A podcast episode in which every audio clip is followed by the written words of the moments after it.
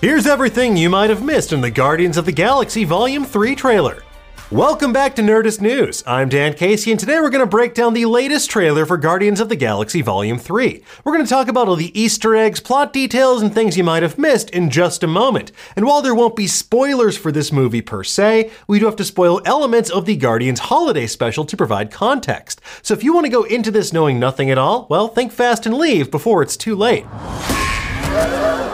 Come on, Drax. Seriously, dude? Okay, let's get into it, shall we? As the Marvel Studios logo dissolves into the coloring from Peter's awesome mixtapes, we see Peter Quill standing alone aboard the bridge of the Bowie. This massive ship is new to the Guardians, introduced during the Guardians holiday special on Disney Plus. You put the cloaking device on like you said you did, right? Yes? Star Lord explained the Guardians were gone for quite a while, perhaps referencing the blip and rebuilding in the aftermath of Endgame. As we know from the holiday special, they purchased Knowhere from the collector, so they've been pretty busy making home improvements and bringing home the bacon. I said. The team flies over New York City, but they land in a strange suburb where they're wearing their costumes from the 2008 comic book run.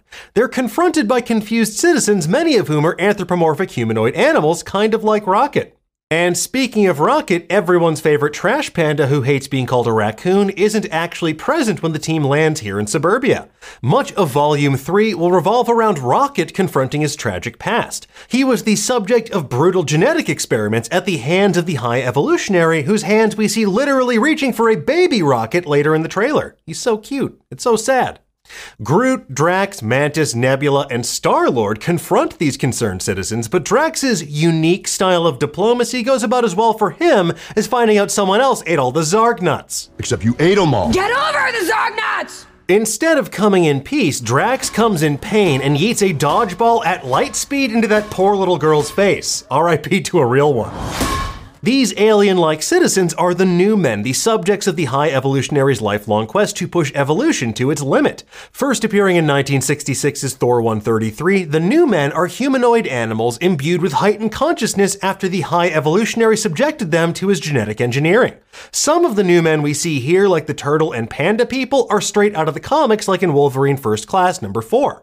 Another of the high evolutionary subjects was also teased previously in WandaVision. There was an ad for Bova brand milk. And Bova was the humanoid cow lady who looked after Wanda Maximoff when she and Pietro were born on Mount Wundagore.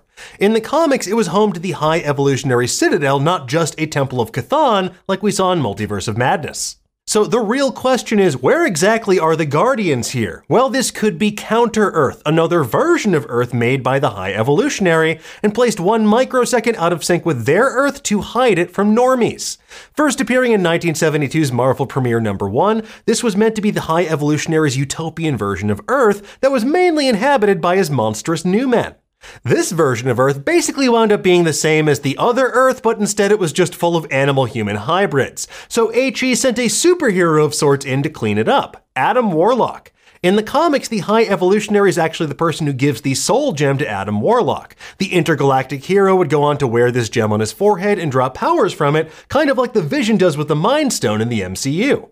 And we can definitely see a gem like object on Adam Warlock's head in the trailer. So maybe they made an artificial Infinity Stone, maybe they borrowed a paperweight from Casey at the TVA, or maybe he's just a really big Lil Uzi Vert fan.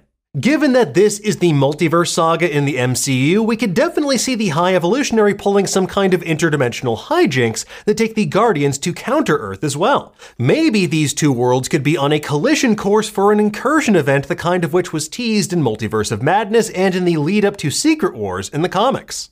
Moving on, there's another shot of the Guardians without Groot or Rocket playing a live action version of Among Us. Star Lord's in yellow, Mantis is in orange, Drax in red, and presumably Gamora in green and Nebula in blue, but they could be switched.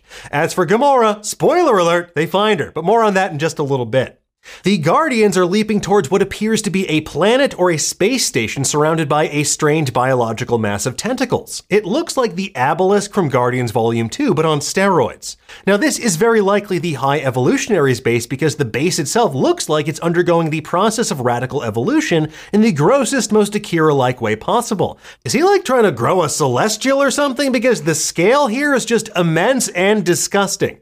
And speaking of the Abilisk, it seems like that creature makes a return as well later in the trailer when Nebula, Mantis, and Drax are trying to escape the burning wreckage of a building. Now, who could save them? Well, maybe Adam Warlock, because Gamora's nowhere to be seen with her handy dandy sword. Then again, we do see Adam Warlock beating the crap out of Nebula later, maybe because of her connection to Thanos. In the MCU, Adam Warlock was made by the Sovereign as the perfect weapon to destroy the Guardians and their enemies. In the comics, Adam was an experiment from a group of scientists known as the Enclave. They tried to make him the perfect human being. Eventually, he wound up under the influence of the High Evolutionary cleaning up the failed utopia of Counter Earth, and he also had to deal with an evil version of himself from another timeline. In his efforts to stop Thanos from gaining the Soul Stone, Adam wound up trapped inside of the stone for a while, inside that sweet, sweet world made of delicious orange soda, a fantasy.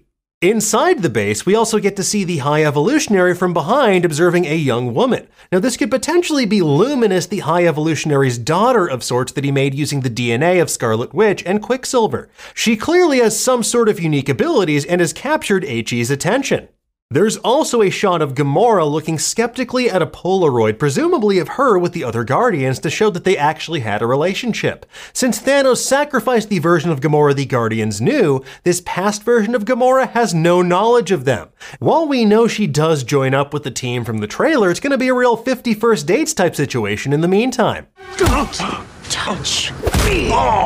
There's also a shot of Gamora crouching low with a knife aboard the Bowie, so maybe these initial talks don't go so well, or maybe Star Lord just listened to something so sad on the Zune Yondu gave him in Volume 2 that he passed out. Because there's a dramatic shot of the Guardians carrying Star Lord's unconscious body through the streets of Knowhere. What happened? Who knows? He listened to Spacehog.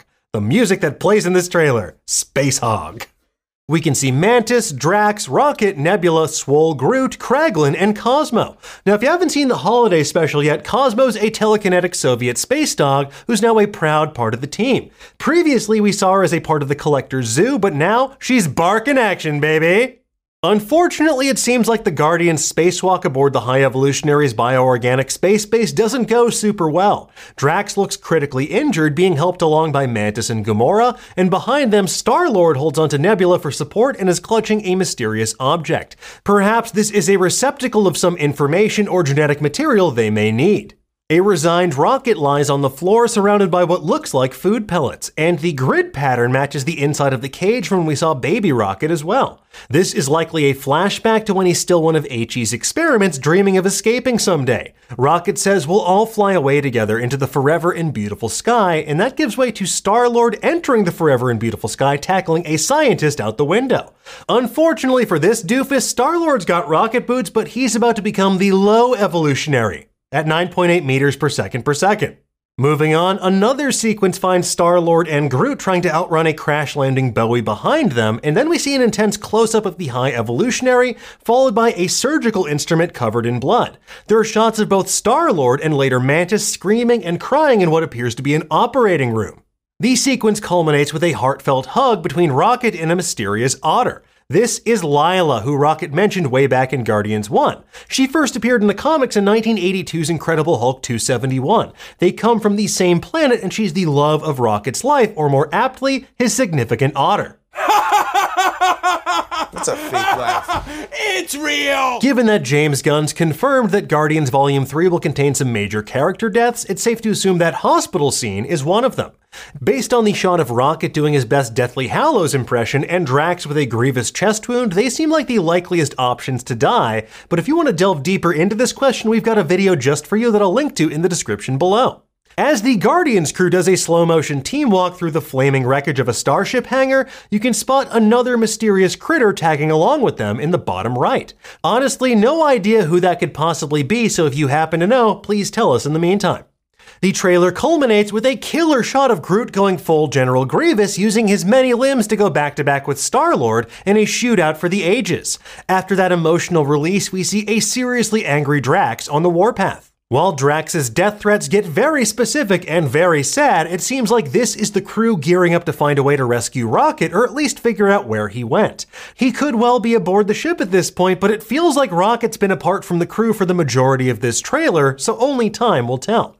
Anyway, folks, there you have it. That's everything we spotted and want to delve into deeper in the Guardians of the Galaxy Volume 3 trailer. We'll have other MCU deep dives for you in the days ahead, but for now, tell us what did you think of the trailer? Did you spot anything that we missed? Let us know in the comments below, and for the latest and greatest in the world of pop culture, make sure you stay tuned to Nerdist.com.